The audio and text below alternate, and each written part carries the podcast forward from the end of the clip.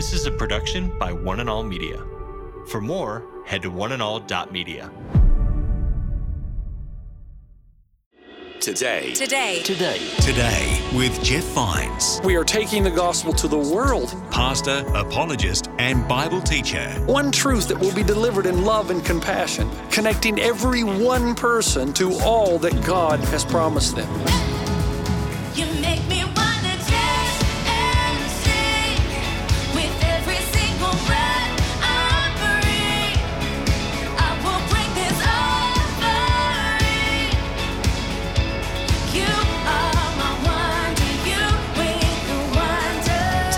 Today. Today. Today. Today with Jeff Vines. My name's Aaron, and welcome back to Today with Jeff Vines. Thanks for joining me for the final part of Pastor Jeff's series titled Don't Panic, where we're taking an in depth look at the book of Revelation. We've covered the beast of the sea, end times, and John's point of view and context at the time of writing this book. If you want to catch up on this series, listen to part one of this episode that we're going to finish today. You can search for Today with Jeff Vines wherever you get your podcasts. Let's jump back into this message with Pastor Jeff. He's in Revelation 21 and talking about our human discontent with life on earth.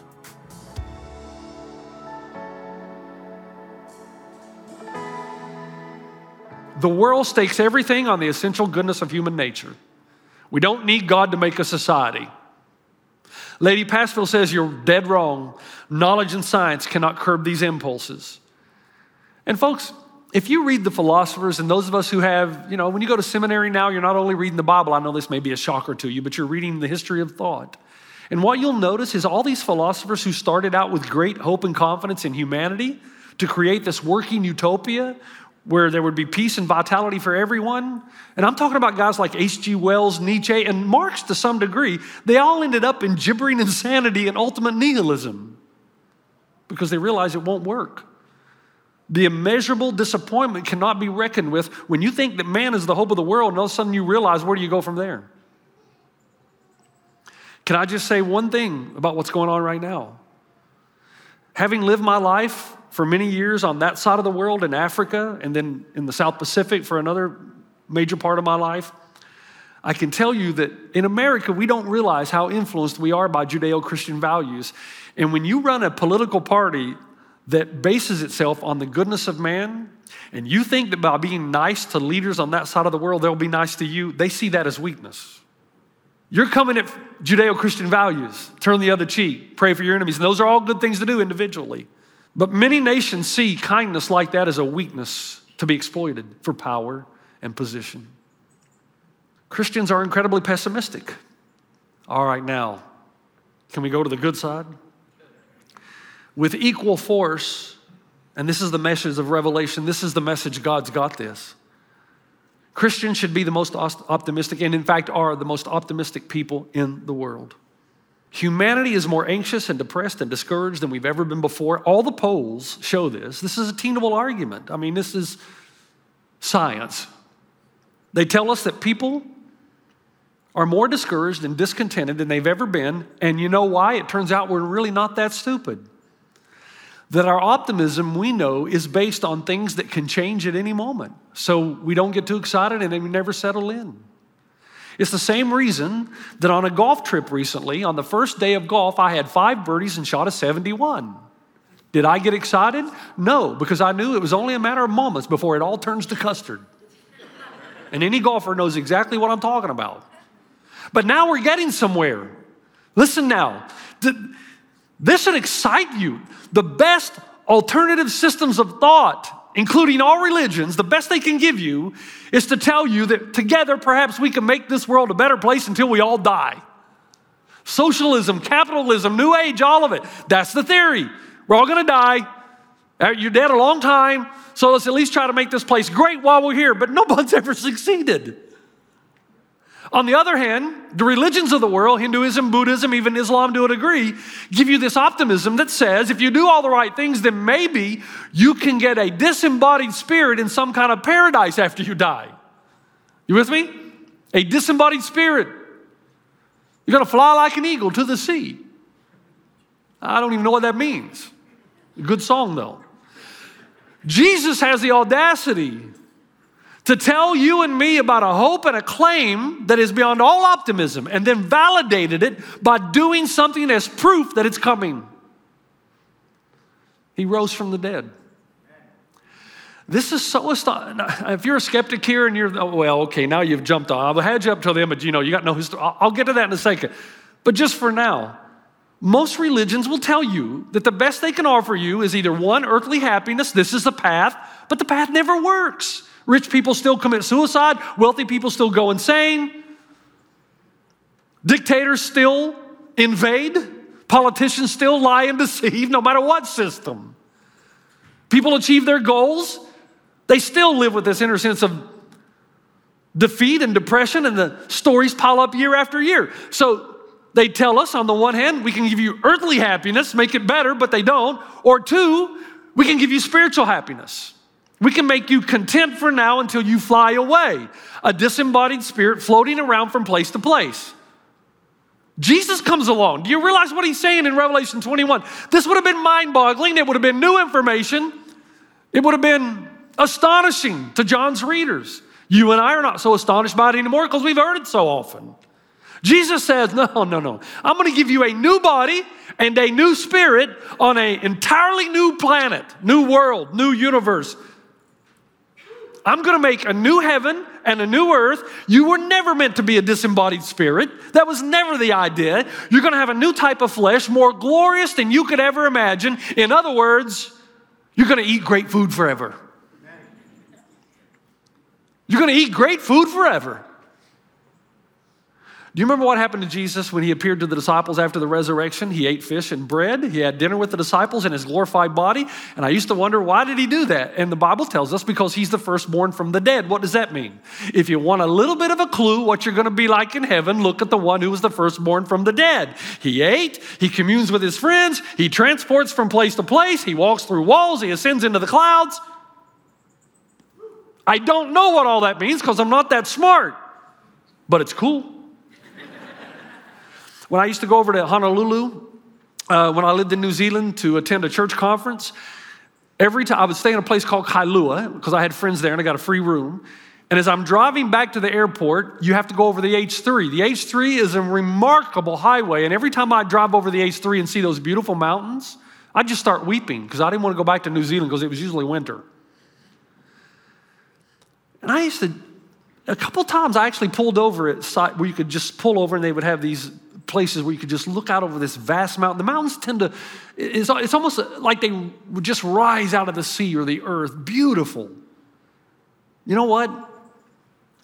As astonishing as that is, one blade of grass in the new earth will be more glorious, more wondrous, more beautiful than all the mountains you've ever seen. And you will have millions of years to contemplate these irresistible beauties of a new world. And folks, these new bodies, they won't just have five senses, they can have thousands of senses. There are dimensions of reality that we have no idea about. You'll run and not get weary. You'll walk and not get faint. You'll talk back to your wife, not be scared. All of those things. the new heavens, the new earth will give us an optimism like we've never seen before, but you've heard it so often you've grown immune to it. It's, it's familiarity breeds contempt. You've forgotten what you have to look forward to. And it's all based on reality. Now, wait a minute. How so? Because I want to believe this, Pastor. I do, but how so? In Revelation 1 5, John writes, And from Jesus Christ, the faithful witness, the firstborn from the dead. In other words, Jesus if he rose from the dead, if that's empirically verifiable, if he rose from the dead, he's the firstborn and you're going to follow. And he says, look, he says he's the ruler over the kings of the earth. He's the ruler over Putin. He's the ruler over all leaders. To him who loved us and washed us from our sins in his own blood. He has the final say on everything. In Ephesians 1, we're told, and you also were included in Christ when you heard the message of truth, the gospel of your salvation. When you believed, you were marked in him with a seal. There's that seal again. Remember the phylacteries? What you think and what you do. We're marked with the seal of the Holy Spirit. We think and do the acts of God, who is a deposit guaranteeing our inheritance until the redemption of those who are God's possession to the praise of his glory. What he's saying there is the fact, and you know it in your heart, and it's hard to explain to somebody on the outside looking in, but if you've been a Christ follower for any length of time, you know that you're different now than you were 30 years ago. You see things you never saw, you feel things you've never felt, and you're able to do things you never thought you could do. The Bible tells you that's proof of your salvation, but it's also the deposit that is going to guarantee something. That right now, the spirit is willing, but the flesh is weak. In the kingdom that is to come, the spirit is willing, the flesh is able. And not only a new body, a new spirit, but we get a new earth. And remember, it's not new in the, in the, say, in the case of totally other, it's the Greek word kainos. You've got kainos and neos. So you watch, uh, what is it? What's the series with Neo? The Matrix. Everybody borrows from the Bible. So kainos is renewed, refurbished. So the Bible tells us in Romans 8, for the creation waits in eager expectation for the children of God to be revealed. I love that. So he personifies creation. He gives it personhood. So creation's waiting like we are. And we can't wait. Creation can't wait either. For the creation was subjected to frustration not by its own choice, but by the will of the one who subjected it, in hope. In hope for what? That the creation itself will be liberated from its bondage to decay and brought into the freedom and glory of the children of God. What does that mean? Well, it means that creation really wants to cooperate with us. And, and yet, as beautiful as it is, it can kill us, right? But in the new world, it fully cooperates with us in our new body, in our new spirit, in this new heavens and new earth, this new atmosphere, this new land mass, whatever it is, however it is. But we're not just floating around, we're not singing, playing harps on a cloud. It's still us. I'll know you, you'll know me. 1 Corinthians 15. We'll still be distinct from one another. And the, the, the new heavens and the new earth will cooperate with us. So, will we be able to soar like eagles? I don't know. Sounds good to me. Swim like whales, experience a kind of freedom that we've never known? Yes, but it's beyond what the mind can fathom because we're so limited. We only have a deposit. But all this is not merely possible, it's inevitable.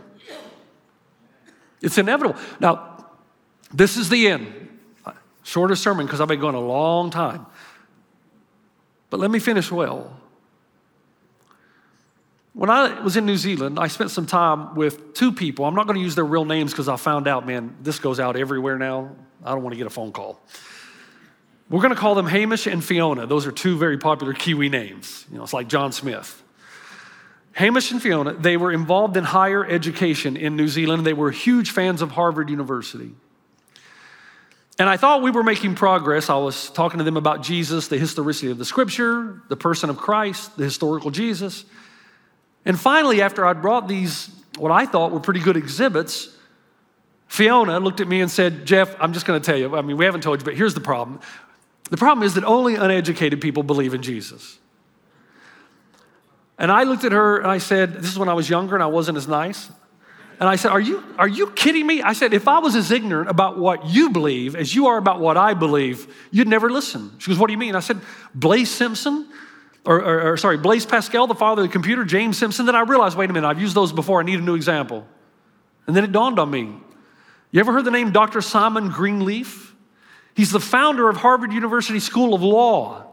Do you know that Greenleaf wrote a book? And they said, Yeah, it's called The Treatise on the Law of Evidence, which continues to this day to be esteemed by many legal scholars as the greatest volume ever written on the use of empirical evidence to prove or disprove historical truth claims. Greenleaf for most of his life was an antagonist toward Christianity. He would mock the resurrection myth to his students in class. And then one day one of his students challenged him. He said, "Why don't you prove your assertion by use of your formidable analytical skills? Prove to us there's no resurrection." He accepted the task. And then you know what happened? He did his research and became a Christ follower. Gave his life to Jesus. In fact, he wrote, he concluded that any honest cross examination of the evidence for the resurrection of Christ would result in an undoubting conviction of their integrity, ability, and truth. Now, I can't go through that whole thing. We do that about one out of every 10 Easters.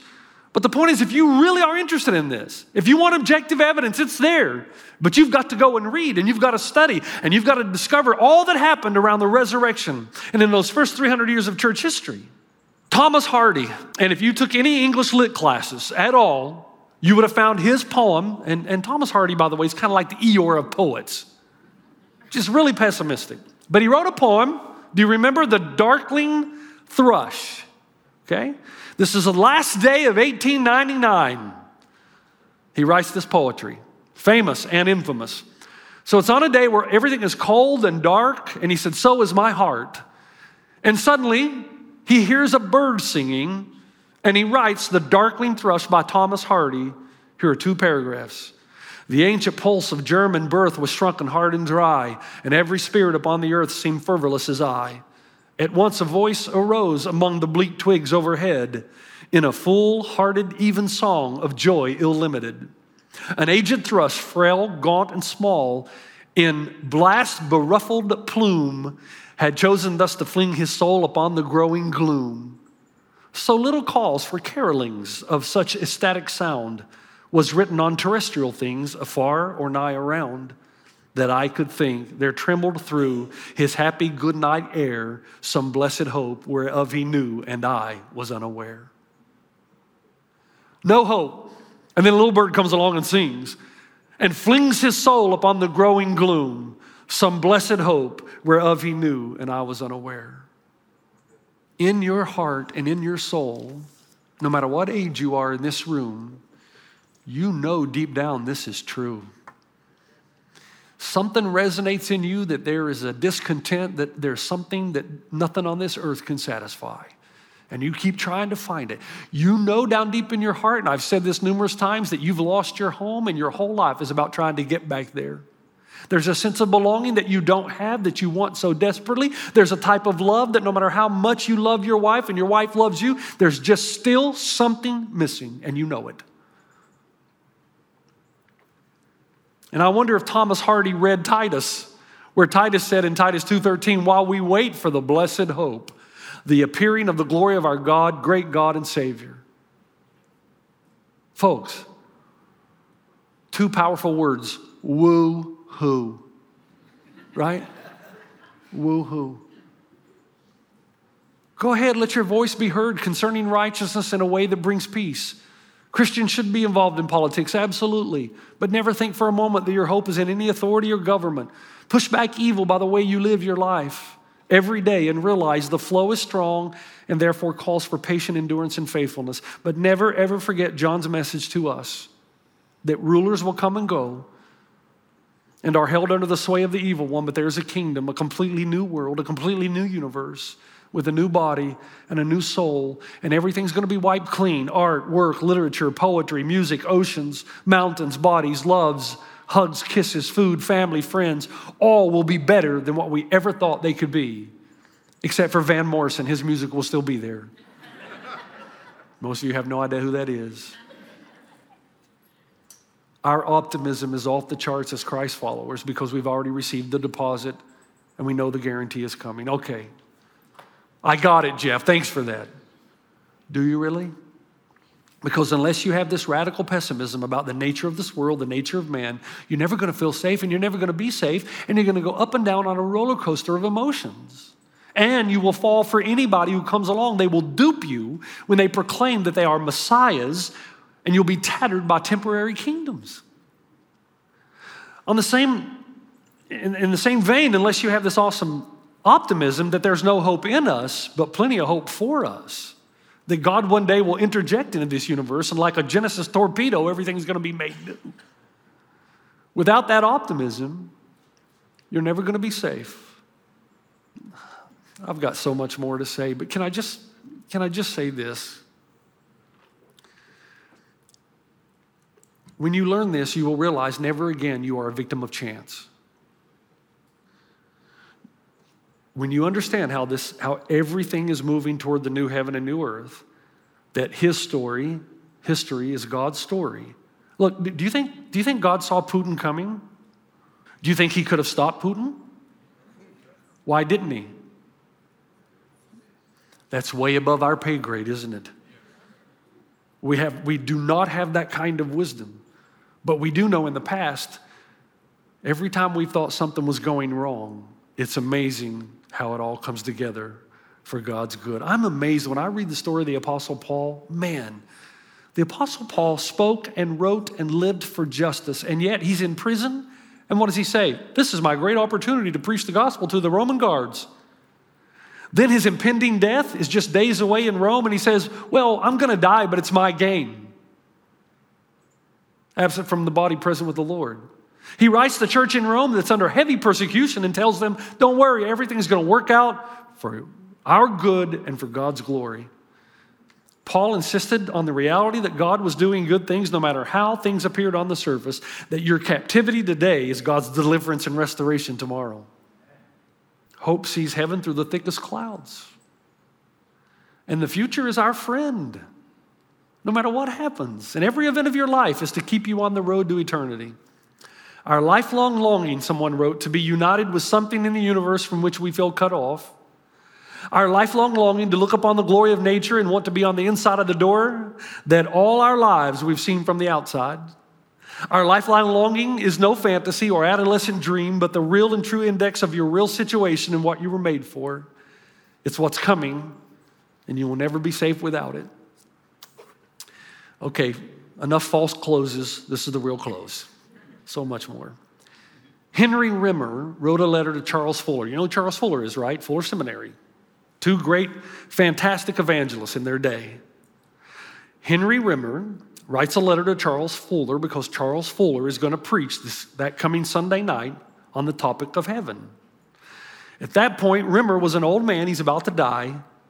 He hears that Fuller's going to preach on heaven, and he writes this, and I want to end with this. He said, Mr. Fuller, I would like so much to be in church on Sunday night to hear your sermon on the subject of heaven, but my physical impairment will not allow me to be there. The reason I would like to be there is because I have a great interest in that place. I own a piece of land with clear deed and title in that wonderful place that you're going to be talking about. I didn't buy it. It was given to me without price and without money, although the one who gave it to me purchased it with a great cost. I don't have it as an idle investment.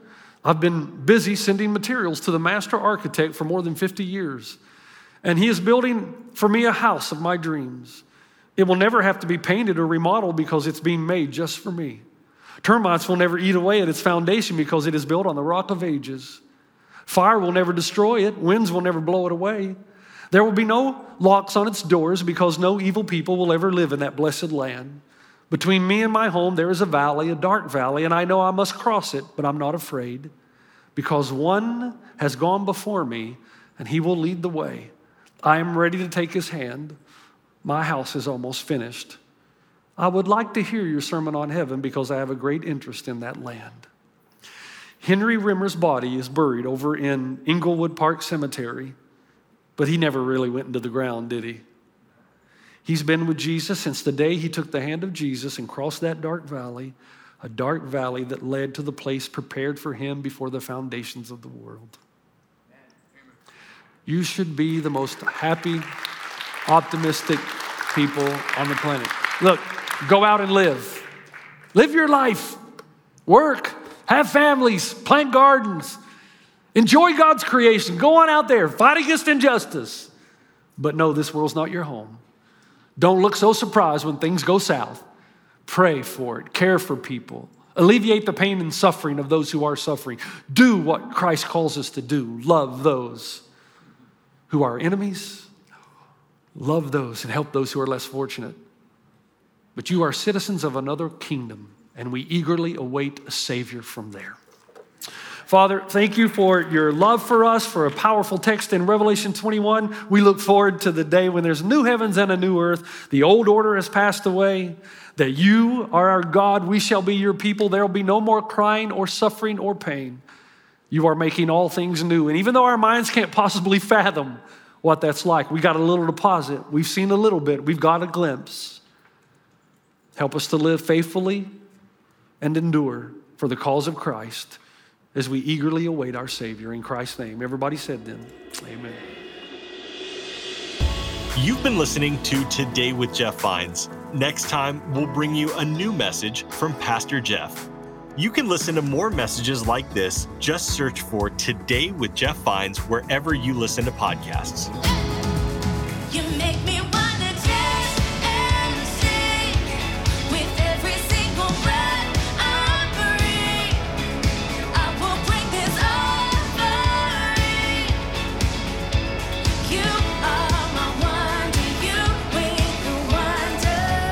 Today. Today. Today. With Jeff Vines. This is a production by One and All Media. For more, head to oneandall.media.